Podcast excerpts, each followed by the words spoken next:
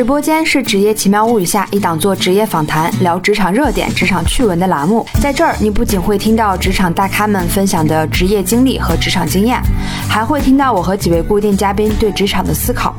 欢迎大家在喜马拉雅、小宇宙或随音上搜索“职业奇妙物语”，关注我们，并在每期节目下方给我们留言，加入职场打工人的讨论。你也可以添加微信小写的 V E N A Q U 幺零零四，备注电台入群，入职我们的听友群哦。Hello，大家好，欢迎收听新的一期《职业奇妙物语》，我是主播小 V。我们之前聊过一期哈，叫做互联网行业的黑化，然后那一期反响还是不错的，在我们的听友群，很多人都觉得，哎，这个行业黑化非常有意思。所以呢，我们这一期呢，请到的是一个非常厉害、非常专业的招聘专家哈，那他会跟我们聊一聊招聘相关的一些黑话。那先请他做个自我介绍吧。Hello，大家好，我叫潇洒哥，我是。本科毕业于中央财经大学，呃，学的就是人力资源管理专业。然后毕业之后也一直在做 HR 相关的工作，尤其是招聘领域这一块儿啊。然后现在也是在一家互联网公司做招聘的工作。呃，我自己本身也是跟小薇一块儿是学习了职业生涯规划，其实是同班同学。对，同班同学，其实是对招聘这件事情有很多的帮助的一个事情，因为会跟。候选人聊到很多职场的规划的一些事情嘛，对吧？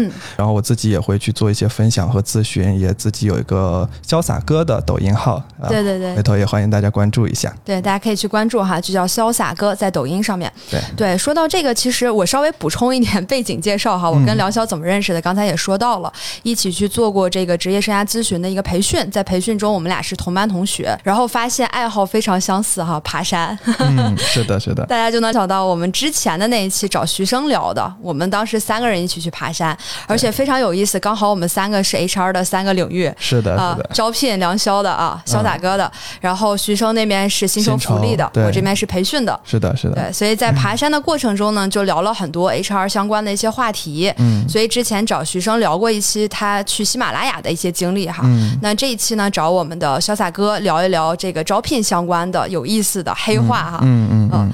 呃，说到这个，潇洒哥刚才也简单介绍了一下你的职业发展的经历哈。嗯。呃，那我觉得接下来咱们就直接进入干货部分。行，因为我觉得这个是今天这期节目的主要话题哈，而且我特别相信你能从这个面试前、面试中以及面试后给我们很多干货的分享。嗯。我觉得这个也是很多我的听众朋友们愿意去听的。嗯嗯嗯。所以我们就按照这个顺序，先聊聊面试前有哪些比较呃专业的准备哈。嗯。我觉得第一个问题其实也是刚刚入职场或者刚刚开始想要去面试的时候，面临着最大的一个苦恼。嗯，就是面试穿什么？面试穿什么？对对对对对。呃，就是关于面试穿什么这个，我觉得分不同的行业了。呃，因为我是比较长时间在互联网行业里面，所以对于互联网的你说穿搭也好，或者是日常穿着也好，其实是相对还是很随意的。当然会也会分里面的再去细分你的职业到底是什么。但是对于互联网来说，大多数就是正常的休闲装，其实就是 OK 的。工程师的伙伴。其实，呃，大家都戏称格子衫，对对对，格子衫，就各种各样的格子衫都被他们给买尽了。对，一个一个部门一个部门拉一群人，拉十个人出来十件不同的格子衫。对，这个也很有意思，就是说明我们工程师文化还是会比较随意一些。对，当然，如果你是做比如说销售岗位的话，其实不管在什么行业，其实相对会需要给到后那个你的客户一些比较专业的、比较第一印象是一个专。专业形象，所以相对来说就可能商务休闲啊，甚至是西装革领会正常一些。嗯，这是整个互联网的一个穿搭，就是希望你在面试前还是准备好，你要自己去呃调查或者是了解一下你在这你在的这个领域啊，然后你在的这个细分职业它的风格到底是怎样的。啊，再举个例子，如果你是金融行业的话，那么你的风格一定是相对是商务一些的，对，因为整个的环境、整个的呃行业属性就在这儿，相对给人一个很专业的感觉。但是如果你穿个西装革领去面一个工程师岗位，说实话，呃，我在校招面试的时候遇见过，因为呃校招的学生嘛，是吗？对，很重视，显得很重视。但是你一进入到那里面，就感觉格格不入。说实话，就是相对你还是要提前了解一下风格是什么。嗯嗯嗯，对对。说到这个，我记得有一句就很俗的话嘛，就说看你这个穿什么人就知道你是做什么的，大概就是这个意思哈。对对对。所以其实我之前是在酒店行业，一个相对来说比较传统的行业做 HR。那在这个行业里面，其实大家穿的还是会比较正式。像我之前几家酒店都是有发那种工装的，就每天都要穿那个工装。嗯。然后我去面试，我现在的公司是一家互联网企业嘛。我第一次去他们公司的时候，其实也就在纠结，说我到底要穿什么？是穿的非常正式呢，还是呃，我耳闻到说互联网会比较就是休闲的这种，所以我就选择了一个比较中间的，就是既不是太正式，又不是太休闲的，对对，就比较保守一点去穿。对对对。然后到了他们公司面试，因为我是线下面的嘛，就可以看到说其他的人在穿什么，这样我第二轮、第三轮的面试就尽可能的穿的像他们的人。哎，这个方法其实非常好，这个也也可以给其他伙伴一点建议，就是如果你怕踩雷的话，商务休闲装基本上是在职场面试基本上是。不能说万能吧，但是百分之九十是不会错的。就是哪怕你是个工程师，你在面试，你穿的稍微商务休闲一些，不会错。但是你别穿打领带、西装革领，就就就有点过了。对，大概是这个意思。那你面试了这么多人，你有没有在你面试的过程中看到那种就是穿的特别不得体的，让你有非常深刻印象，觉得说这人不行的？呃，会有。就还拿我们工程师伙伴来举例子，就有遇见过说，因为他们生活中呃日常工作中真的很随意。你在公司有的公司文化真的就是大拖鞋大裤衩啊，对啊，就大家都这样。呃，但怎么说呢？如果你是去面试，第一印象你还是要给到的。对，呃，所以你如果把生活中的这个这个。呃，形象直接带到第一印象里面去的话，多少会让人觉得好像你没有那么重视这件事情啊。所以就是，虽然说工程师文化是可以这样，但是不同场合做不同的事儿，或者说不同场合穿不同的衣服。你你是真的看见有穿拖鞋去面试啊？有有有，其实不少，其实不少。呃，当然哈。呃，这个东西也不是说绝对错。呃，如果说这个人的风格就是这样，然后他真的是一个非常极客的技术大牛，嗯，然后他穿这个，我们会觉得哇，还挺极客的，好像还还挺好的。但是如果你面试又不是。就是你没有那么强的把握，说我百分百能过这件事情的话，呃，说实话，还是在其他方面，比如说衣着方面，还是得注意一些的。对对对，就说到底，其实还是看能力了。对对对，其实面试，呃，怎么说？面试前的准备，在衣着这方面是需要关注啊，但其实更多的，你还是在自己专业能力上的一些。呃，提前准备呃会好一些。说到能力这个，我觉得可能对大多数，尤其是这种职场新人或者大学生刚毕业找工作的时候，一个非常重要的问题哈，也是我不知道你哈，反正找我做职业咨询的时候，经常会问到的，就是这个学历重要还是能力重要？嗯嗯嗯，是这个的话，嗯。呃，我我我觉我是这么理解的，就是学历和能力，它其实相比较性不会那么强，没有办法你去一刀砍死说哪个更好。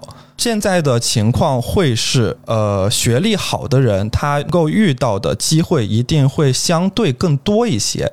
但是并不一定是说学历稍弱一些的，他一定拿不到更好的职位。这么说，就是如果你有一个很好的学历，但是你没有很好的去呃使用它或利用它，或者说你坐吃山空，就吃老本，说自己学历很好，不去积累你的能力的话，你一定会比你。呃，就比如说硕士一定会被本科的学生，呃，同那个伙伴给超越过去，这是非常正常的，对吧？然后，呃，职场中也确实遇到过很多本科的 leader 去带硕士的下属，也很正常。嗯啊，所以说这个东西不是绝对的，一定还是说相辅相成的。对对。对，我也非常认可这个哈，尤其你刚才提到的那个现象，其实我觉得现在在职场上也蛮常见的。嗯，尤其是你可能毕业了几年之后，就不完完全全看你的学历了。对对，因为现在呃，以前可能再早个十年说海归海归，其实会很吃香或者是怎么样，但是你会发现有很多海呃海归伙伴回来之后，他可能。不能说是优越感，但是他可能会在自己的这个呃这个学历上呃过于看重了，就觉得可能自己学历很好，是海归硕士或者怎么样，呃，就是在能力上的积累就没有重视起来啊、就觉得我拿的这个就能找到一份好工作，其实是不对的啊、我为什么提到这一点？是因为我面试的时候遇到过，就是说很明显他能。感觉都就能感觉到，哎，我是海归回来的，我就想用到英语啊、我就想去学习，呃，就是我就想进入到外企，但是问他为什么，其实他说不上来，他就觉得我这个背景我就应该这样，对，但但没有考虑到他，你有这个背景没错，但是你的能力到底是什么呢？嗯嗯对吧？你学到了什么？你可以帮助企业解决什么问题？这个是一个更重要的一个层次。嗯我觉得这个其实很重要哈。一般大家的一些就是 mindset 可能会觉得说，哎，我有这个学历了，那我是不是就一定能怎么怎么样，嗯进到大公司啊或者什么的？但是更多嗯现在看的是能力的积累。我觉得能力的积累这块儿其实也分两个方向，嗯一个就是你可以自己不断的去学习新的知识，嗯嗯啊、这些知识有可能是你在大学或者是你海归在在外面学不到的，这个是跟职场最贴切的一些知识相关性的应用哈。嗯嗯，还有另外一个就是你的一些经历的积累，比如说你的实习经历嗯也很重。嗯嗯嗯要，我觉得。对对对，呃，实习经历，尤其现在国内的民企还没有那么强，就是说实话，大部分国内的民企还没有那么强的校招应届生的培训体系。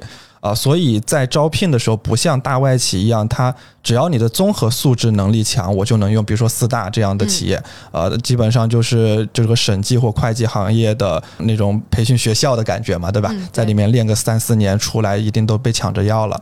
呃，但是但是说实话，国内的这些企业还没有到那么成熟，当然会有，比如说新东，我了解到新东方啊，或者以前的地产华夏之类的，它的管培生体系还比较健健全，但大部分现在如比如说互联网的话，其实没有那么健全，全所以他们在招聘校招的时候，呃，会更多的去看你实习经历。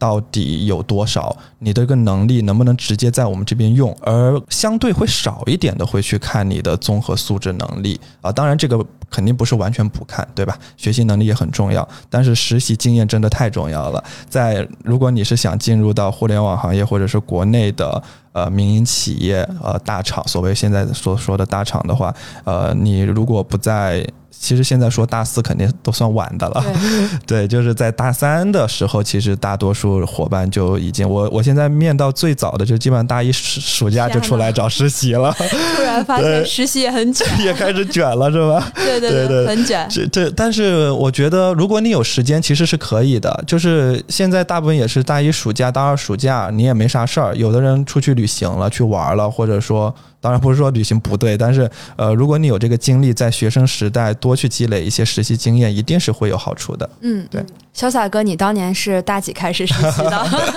对我，我基本上我在如果说实践的话，我从大一暑假就开始实践，就会自己去做，对，嗯会去做一些，当然不是跟专业相关的，我会去做一些家教啊，或者是呃现在很火的地摊儿经济。哎呦，你还摆过地摊儿呢？对对对，我我卖其实啥呀？卖我卖过很多东西，就是电子小的电子产品，还有过年时候的春联儿。对，我在大学的时候还开过格子铺，在学校。哇，你这个经济头脑从大学就有了。对，但是毕业之后就没有用上。不过也是一种实践的方式嘛，因为你通过这个可以这个表达沟通能力啊、人际交往能力啊都会有提升。然后了解一下社会的情况，对。提早的进入到社会的这种状态，我本来以为你要说提早的被社会毒打，是毒打了，毒打了。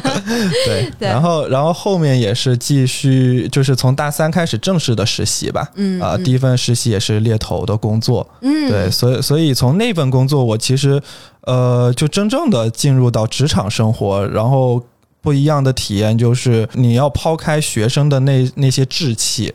啊，然后呃进入到社会人的这种呃成熟的状态，去跟社会人去的。因为我做猎头，其实会就是 level 会很高，你你怎么能够跟呀跟那么高的嗯。level 去对话，其实是很难的一件事情。对啊，你一开始做猎头就已经可以对话 对话到那么高 level 呃，不是我能对话到，啊是我需要对话到，因为呃，我在小猎头公司，就是几个人的创业公司，然后你去做的职位基本上就是呃，年薪百万以上是很正常的事情，嗯甚至几百万到上千万。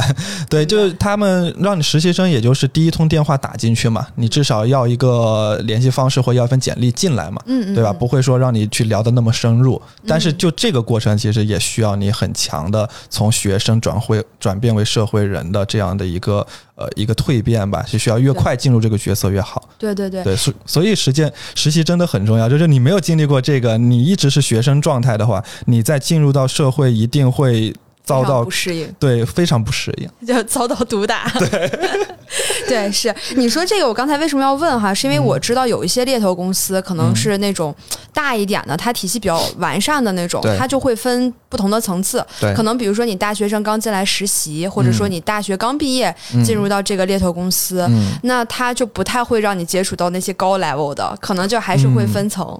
呃，会会会，就是有一些比较成熟的猎头公司，比如说五大这样的，一定是会需要你慢慢的提升的一个过程。但是国内的猎头公司，说实话，如果你想做招聘或者想做猎头的话，你你进入这国内的还是挺锻炼人的。他们不会去安排你什么东西，基本上都是散养，然后就是有什么单子做什么单子，遇到什么人聊什么人。对，嗯这个过程还是挺锻炼人的。我实习的时候虽然没做过猎头哈，但是我去过保险公司，然后给保险公司的经理做助理。嗯嗯然后当时需要打电话呢，也是不是卖保险哈，嗯，是给那些可能 potential 的可以成为保险合伙人的这些人打电话。明白。所以我觉得那个挑战其实也很大。对，因为你懂，一般人可能接到说，哎，保险公司第一反应就是挂掉，或者第一反应就是就不行，就是拒绝。对，所以那个当时我的老板对我的要求还是挺高的，就是他说一定要有这个 KPI 的指标，是，你打十个电话，至少有两个人是愿意过来面试的。对对对对对，所以那个时候也是我大三的一个实习，让我印象深刻。是，所以你会觉得说那份实习结束之后，其实你的状态或者对这个职位、职业或者职场人的感觉就会不一样，对，是吧？真的是，对，如果你这个时候，比如说你一直到大四毕业才去找工作，那么你其实比别人晚了将近两年的时间，呃，一定是太晚了。嗯嗯嗯，我觉得这个非常好哈。如果有听到我们这期节目的一些大学生，呃，大三、大四的，尤其是哈，可以关注一下，多去找一些这种实习的经历。对对对，嗯呃，那说到这个，其实下一步就要去讲讲简历了，因为你嗯面试最重要的敲门砖，就肯定还是简历怎么样去写嘛。是，呃，这个简历其实我之前也跟超级简历的他们的 CEO 有聊过，简历具体嗯怎么写。嗯但是我在今天，我觉得主要想问问咱们的潇洒哥哈，嗯有什么简历是让你觉得眼前一亮的？嗯，首先简历这块其实也分你是校招的简历还是招的对社招的简历。呃，因为校招的简历会有更多的技巧一些，对社招的简历其实说白了，呃，会有技巧，但是更多的还是你到底做了哪些事情。对，对，就是你的做的事情跟你公这家公司招聘的职位的匹配度到底有多强。嗯啊、就不一定是说你做的履历有多漂亮啊，遇、就是我们招聘有句话叫做，不是说最招，不是说招最优秀的人，而是说招最合适的人。嗯对对，所以那个简历的匹配度是非常关键的。这时候如果社招的话，其实取巧的地方不会特别多。当然，你在格式上，在一些呃数据的体现上，你是可以去去修饰一下的，对吧？关键还是在校招。校招这块儿的话，呃，我觉得首先首先第一点，你整个格式上是要完整的。呃，在之前吧，其实我觉得说你一定要把你的履历写在一张纸上。这是非常关键的。呃，现在其实我看到大部分校招简历其实做的还挺好，大部分学生都有这种意识，基本上一张纸能够写清楚。但是我也见过，就是写满好几页的，是 拿论文来来对，面试了。就就很夸张，就是他说的话真的很夸张，就写的内容也很夸张。我们不觉得说一位校招的学生能够有呃大篇幅那么多不能够精炼到一张纸上的内容，而且你面临的是很多人的竞争嘛。对啊、你如果内容太多，是不是我们一眼看不到你的亮点？亮点，对对吧？这是第一点。第二点就是整个结构的完整性。呃，这里面其实要都得有。对，一定要有，然后你要在一张纸上体现出来。这里面最关键的，我觉得最关键的是项目经历这一块儿吧。如果我看到有人能把自己的项目经历写得很完整的话，他会给我一个比较好的印象。呃，是因为项目经历其实是一个精炼你的实践过程优势的一、一个嗯部分。对，体现你能力和经历的。对，然后项目履历里面本身你在这里面承担的角色啊、然后你做出的成绩啊、你的数据体现又会非常重要。你不能泛泛而谈说就是这个项目大概是什么样子啊、这里面你自己承担的角色是什么，做出的业绩成果是什么。然后这个过程中你遇到的挑战是挑战是什么？这个挑战你是如何克服的？最后的结果和你的预期有哪些不同？就是如果回过头来再去做这个项目，你会有怎样的反思思考 啊？当然这个可以不用写，这个在但是你要思考出来，对，面试中一定会体现出来啊。所以这一趴是非常重要的，也是会容易被忽略掉的。就是大家会很很关注于其他部分，比如说整个履历都写出来了，然后整个经历获奖或者什么肯定都不会落，这些都不会落的。对，呃，然后落的就是这一部分，说你如何体现出你在实习实践中真的做成功了一些事情。对对对对，这个一般我会说用那个 STAR 法则嘛对，STAR 法则去写。法则，对，STAR 法则在面试的时候是非常好用的一个呃工具，工具呃，或者说思考的逻辑模型吧。对对对，所以呃，然后他在写简历的时候依然是用得上的，他基本上在很多场景都能用得上。所以你你可以用这个思考模型去思考说，你当时这个项目的场景、目标，然后行为和最后的结果。所以你现在是面校招的多一些，还是面这个在职的多一些？嗯，社招的多我现在是会社招的多一些了。社招的多一些。对对对啊你一般看简历一天能看多少份儿？呃，这么说吧，就是社社招的话就不会按量去算，但是如果是校招，基本上三十秒到一分钟之内会看完一份简历。嗯，但我我们我们会给面试官培训嘛，其实面试官他会更精准的一些筛选，对吧？所以我们在培训他们的时候，或者是呃会告诉他们，在筛简历、看简历的时候，基本上就是三十秒到一分钟。不会花太长的时间对，啊、尤其是在面试前的一个准备的时候，基本上是三十秒到一分钟的一个呃，再过一遍你的履历的一个过程。对，对划重点，把重点挑出来就可以了。对对 对对看看是不是？符合我们哈。对对对，嗯，我觉得面试前聊的差不多了，我们可以聊聊面试中的黑话哈，黑话就来了啊。嗯嗯啊，有一个也是我看到你在抖音上的一个视频吧，就嗯聊到说如何巧妙回答专业不对口，这个可能校招用的比较多对，啊。比如说，其实我就是我大学学的英文专业，嗯但是我出来做的是人力资源，跟你抢工作了，跟你们这些专业的人在抢工作啊。是对，怎么样去巧妙的回答？你在你的面试过程中有没有听到比较好的一些回答，可以跟我们分享一下？嗯，呃，首先第一点就是你的专业不对口一定是弱项，这个你是你自己是要承认的啊、你跟专业的人比，呃，一定是就是天然的弱势，对吧？呃，这是第一点，你自己的意识上是是要理解这件事情。第二点，就一定要说明白你不选择你自己本专业的一个原因。啊、这里面我听到比较多的原因，就可能会是真的在自己实践经历之后，结合自己的能力和优势，发现确实这个专业不适合自己去长期发展啊。当然，你可以想得更丰富一点，对对吧？展开来讲，这是这是第二点，讲自己为什么不考虑本专业。第三点就是你为什么考虑这个专业，嗯对吧？你到底是喜欢它什么？有一个非常重要的点是你一定要展开来讲，你对这个专业做了哪些事情。哎，对，这个很重要。如果你就是告诉他我就喜欢这个专业嗯啊，或者说我我就我听到很多来面试我们招聘岗位的呃其他专业的嗯，小伙伴，他说哎我就喜欢做招聘，是因为我就喜欢跟人打交道。我说还有呢，没了。这不是一个非常强的理由去说服别人。对，这个理由不够强。而我听到比较好的答案会是我在大学的时候辅修了人力资源，对我发现这个专业非常符合我的性格或我自己长远发展的一个定位。啊，然后我又在某些时候做了一些实习实践跟相关的工作，然后我自己又去系统的了解一下，比如说人力六大模块的整个的体系，巴拉巴拉之类的，你会发现，哎，他真的是喜欢，或者说。呃，真的是对这个东西是上心了啊，是去研究了，去去调查了，然后最终决定的。呃，而这个决策过程我们也很看重嘛，因为你的决策过程体现的是你整个思维能力。对，所以这个是一个很好的去回答这个问题的一个方法。对我突然想到咱们学的那个三点一线模型。啊，对对对对，兴趣、能力、价值观嘛，对对对对，在你选择的时候，你也可以从这三个维度去聊，说你为什么想要去跨专业或者换一个专业去选择现在的这个工作。是的，嗯，然后我刚好也想到我当年的经历，因为我学英语的嘛，为什么后来做了人力资源，也是我大概在大三的时候就发现我想要去做这些事儿，嗯，但是呢，我又没有办法跟你们这些人力资源专业的学生去竞争，嗯，所以我就大概给自己想了两个方向，一个是。进外企，因为我是英语专业嘛，我进外企可以跟其他学人力资源专业的比，可能我的口语或者英语会好一些，嗯，这个就会变成我的一个优势和长板，嗯。然后人力资源这块我是怎么补的呢？我去考了一个人力资源三级证书，对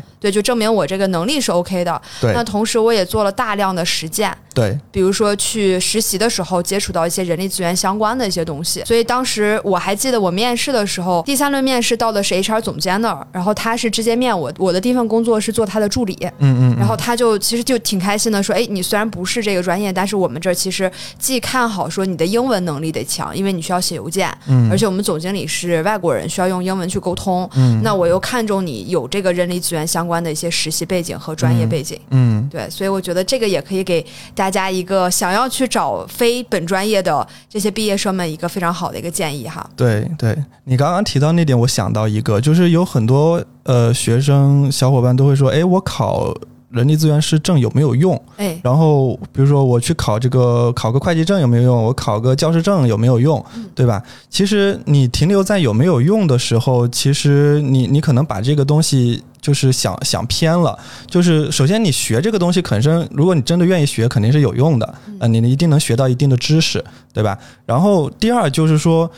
如果你想做，然后你又没有天然的优势，或者说你之前又从来没有接触过，你有肯定是没比没有好的，对吧？就是你至少能够告诉别人说，我对这件事情是认真的。我是下了功夫的，我是一定要做的，这个态度就体现出来了，而不是说你真的觉得，哎呀，这个证好像别人都说没有含金量，我要不要去考啊？这你思考这个其实意义没有那么大。对，我觉得这个话题特别好哈，这个确实，我就回忆了一下，我之前在大学的时候也在纠结这个，是啊，而且我觉得我那个年代在考证上已经很卷了，就是卷到，因为我学英语的嘛，可能比较对口的就是那种比较垂直的专业领域的，比如说翻译，嗯，比如说英语老师，嗯。对吧？那翻译背后就是翻译证书，英语老师背后就是教师资格证。嗯啊，这两个我都考了。你是当时怎么想的？哦，我当时怎么想的啊？我先说教师资格证，因为刚才说到提到内卷嘛，教师资格证就真的是全我全班同学基本上三分之二的人都在考，都在考。然后我当时因为年轻嘛，可能也没有说特别想明白这个教师资格证对我有没有用，然后我就随大溜了。我就真的在这点上，我觉得可能比较随大溜。看见大家都去考，那我也就考一个吧，就起码是我可以再跟他们一个水平线，不至于说他们有我没有，这变成了我的一个劣势。对，所以我就去考了教师资格证。然后翻译证书呢，其实更少一些，因为呃，我的学校其实不是一个特别好的学校，大家可能在这个专业方向上没有特别高的一个。引号追求哈，这个只是我自己去考了，也是联想到我未来如果想进外企做人力资源的话，那翻译这块如果能做的比较好，嗯，那文字的功底起码能证明。所以我当时是因为这个原因去考了一个翻译的证书。对对。其实，在这个过程中，因为我那个时候也要考专八嘛，我一般就思考事情都是一箭双雕，看看能在做同样同样的一个时间做同样一件事儿的时候，能不能给我带来复利嘛？嗯嗯。所以我考翻译证的时候，刚好也是在准备专八，所以其实也帮助我去准备专业英语八级考试，也有一定的帮助。对对，就考虑的。我就会发现，其实你想的就很好，就是不在于说你真的追求一个结果，这个东西到底有没有用，有没有用，有没有用，只在于说过程中你真的做的，你的态度是 OK 的，你也一定会受有知识上或者是一些本领上、能力上的一些提升。那再聊回这个面试哈，还有一个也是特别想问这个面试官的哈，就是我相信所有人面试的时候，基本上最后。就是面试结束的时候，面试官都会问你个问题，哎，你现在还有什么想问的吗？嗯嗯，或者对你现在还有什么其他想说的吗？对对对，啊，这个时候就非常尴尬。对对对对对，我就特别好奇，你们面试官最想听到的是什么样的一个回答呢？对这个问题？呃，其实问这个问题，大多数都是一个流程性的，对，就出于礼貌是吧？对，就一定会让留出一定的时间去给到候选人去提问。嗯对，但是这个过程哈，一定是一个，如果你面你觉得自己面试表现不好的话的一个分校，对加分的一个过程，呃，或者说逆袭的一个过程，逆袭，对对对。对对对。然后，如果你是表现非常好的话，也是一个加分亮点的一个过程，就是希望在这个过程中听到通过自己的思考逻辑去总结和归纳出的一些你想了解的东西。呃，希望听到的是更系统的东西，而不是比较散装的东西。呃，我听到过，就是我先说不好的。我听到过最不好的点就是上来问你们的薪资福利待遇是怎样的？对，你们公司加不加班？对，你们公司有没有食堂？对，就没有这个这个问题。你在其他的环节或者在市场上或者别的地方都能看了解到，你不用在这个环节去问。对，人家会觉得嗯，为什么要问这种问题？对，而我听到最好的回答其实是他真的系统的思考了我们这个职位。呃，比如说，就是我当时，我当年在校招的时候吧。对我，我其实，在面到总监那个 level 的时候，他就就是基本上他没问我太多问题。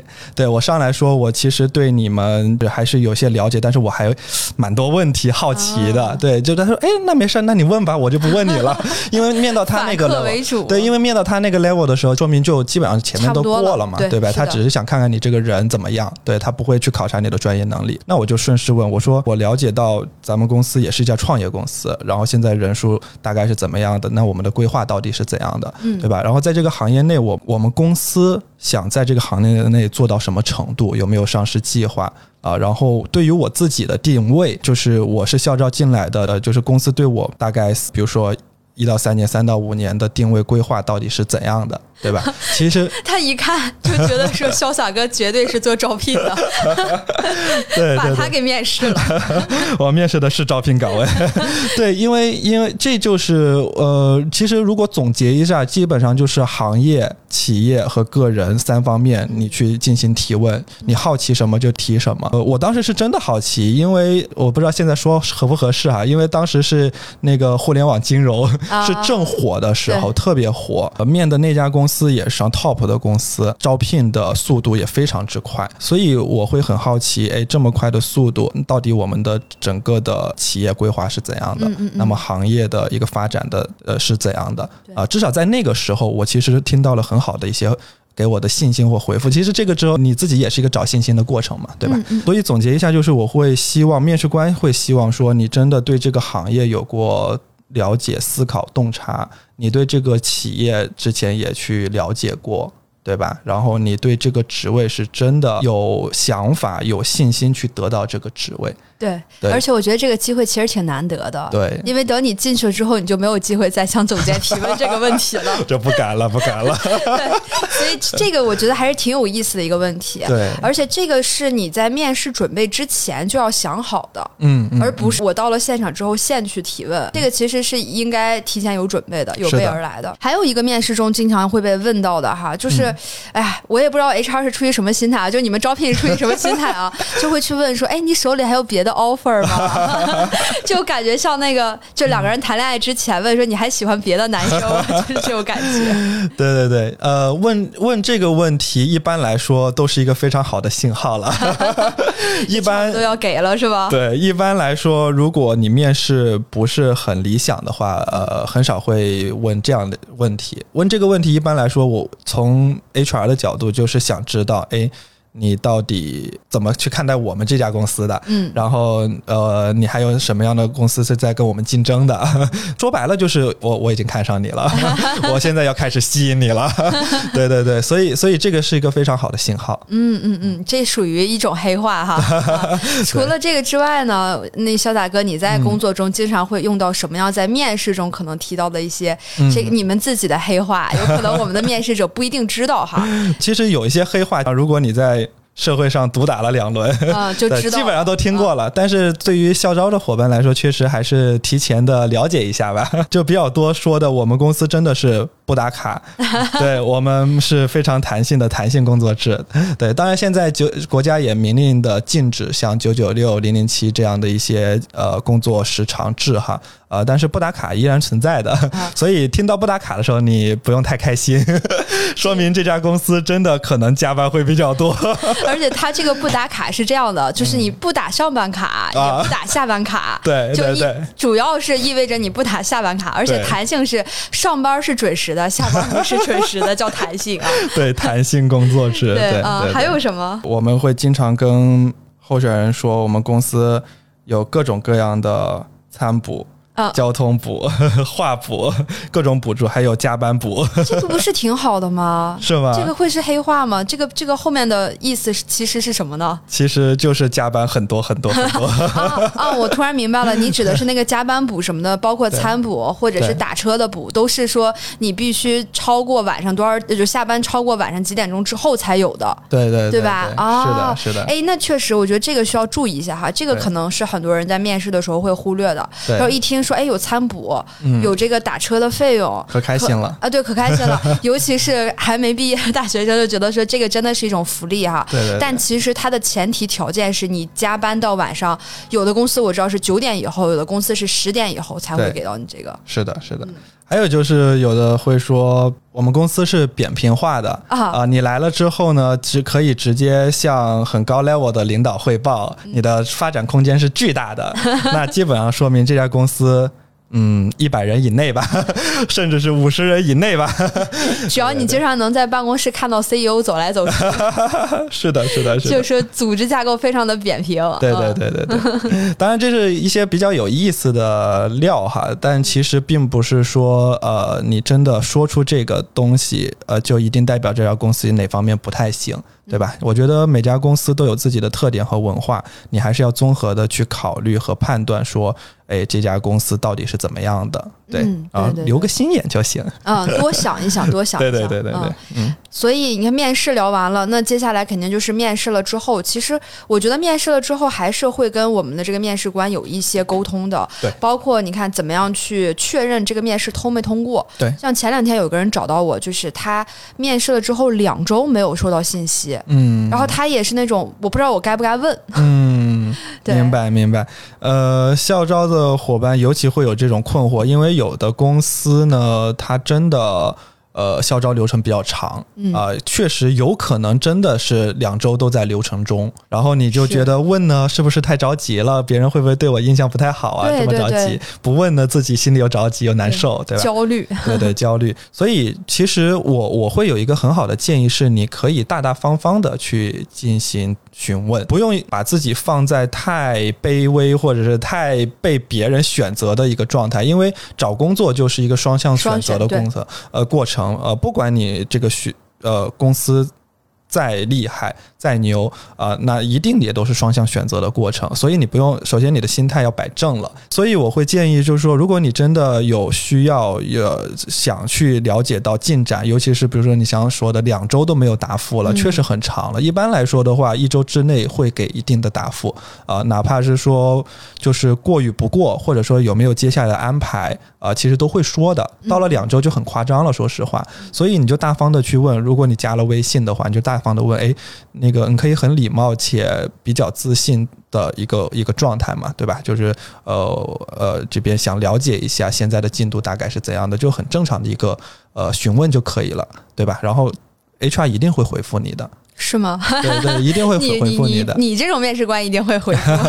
呃，不回复呢，就是可能会面临一个情况，是真的还在流程中，嗯，呃，他也然不知道后结果。对他不知道结果，他也不知道接下来会怎么安排，这时候可能说不好。对，或者还有一个比较极端的情况啊，就是。你是备胎，打引号，就是你是一个备选，就是有已经有一个非常优秀的在你前面了，那个伙伴在考虑，对，然后就拖着你这个流程比较晚了，这是一个非常极端。呃，但是也不能说不常见，就是会有的，职场中会有，尤其社招的时候是是会有的。而这种情况的话，我觉得也没有什么。就是如果是我，我我其实会告诉这位候选人，当然你是备胎是吧？当然我会说的会相对委婉一些，我不会说的这么直接。就是说，我们流程中呢会有呃比较优秀的伙伴都在流程中，然后呃，所以现在做不了。呃，一个关键的决策，呃，如果你能等的话，建议可以再等一等。你看这也是黑话了，背后的意思就是你是个备胎。哎，好像是啊，对吧？对，然后所以如果你听到这样的，其实呃，我觉得是应该高兴的，就是说明你是有机会的。尤其是你如果对家这家公司真的很想去、很想加入的话，至少这不是一个判死刑了。嗯，对，所以呃是值得高兴的事儿。但是当然，如果呃有别的更好的，或者说有别的可选择的，你也要积极的再去寻找了。呃，确实是多方面的一些准备吧。互相为备胎。嗯，我觉得这个挺好的哈。但是你刚才也提到了，说面试官加微信在微信上问，就是加微信这个动作，现在在这种面试的环节中，你觉得是一个就是可以主动去跟面试官说，我可以加你的微信吗？你觉得这个是可以接受的吗？呃，如果是校招，可能不是特别建议，因为校招的学生实在是太多了。就是呃，这个过程呢，怎么说呢？呃，首先，首我觉得是这么说吧，就是首先这个过程不是什么特别严重的事情。如果你想加，其实是 OK 的啊，没什么大问题。尤其是你感觉你自己面试的呃效果非常好的时候，啊，就是你觉得自己基本上呃 OK，或者是在平均以上的这种水平的人的时候，呃，我觉得没问题啊，问题不大。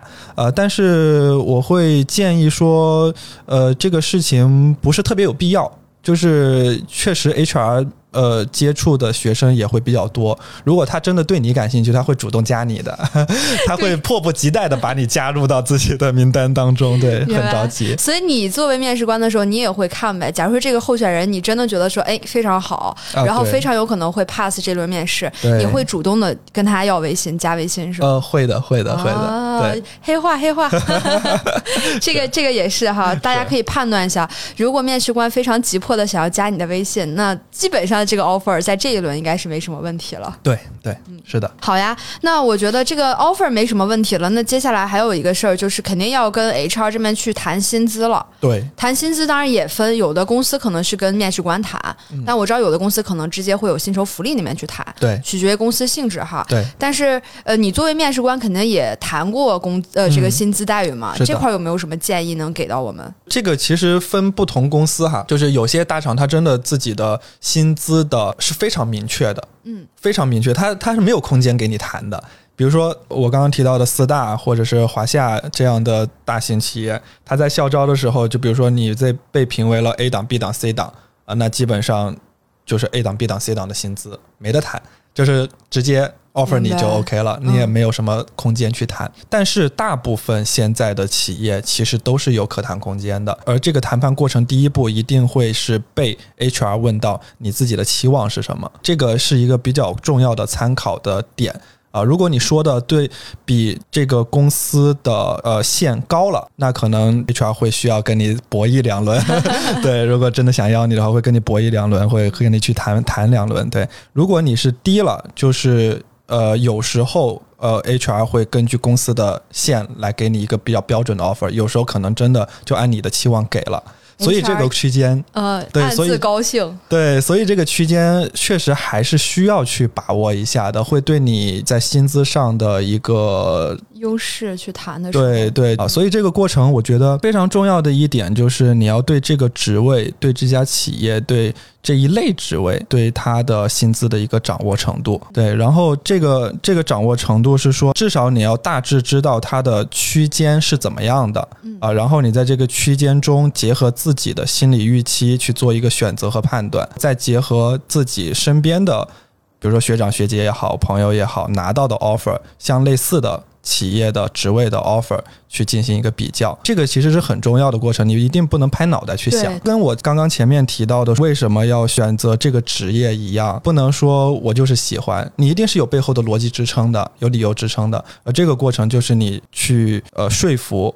面试官的一个过程，嗯嗯，对对对，说到底，不管你在面试面试过程中，还是说你在做职业选择的过程中，职业规划都非常重要。对对对，职业规划非常重要。对，所以我觉得我们俩当时在去学职业规划的时候，也是不仅仅是为了说可以帮助别人，对我们自己其实也有非常大的一个帮助嘛。是的，是的，是的。那我觉得今天其实聊了很多哈，就是面试过程中的一些准备，包括可能有的一些 potential 的黑话哈，大家可以去关注一下。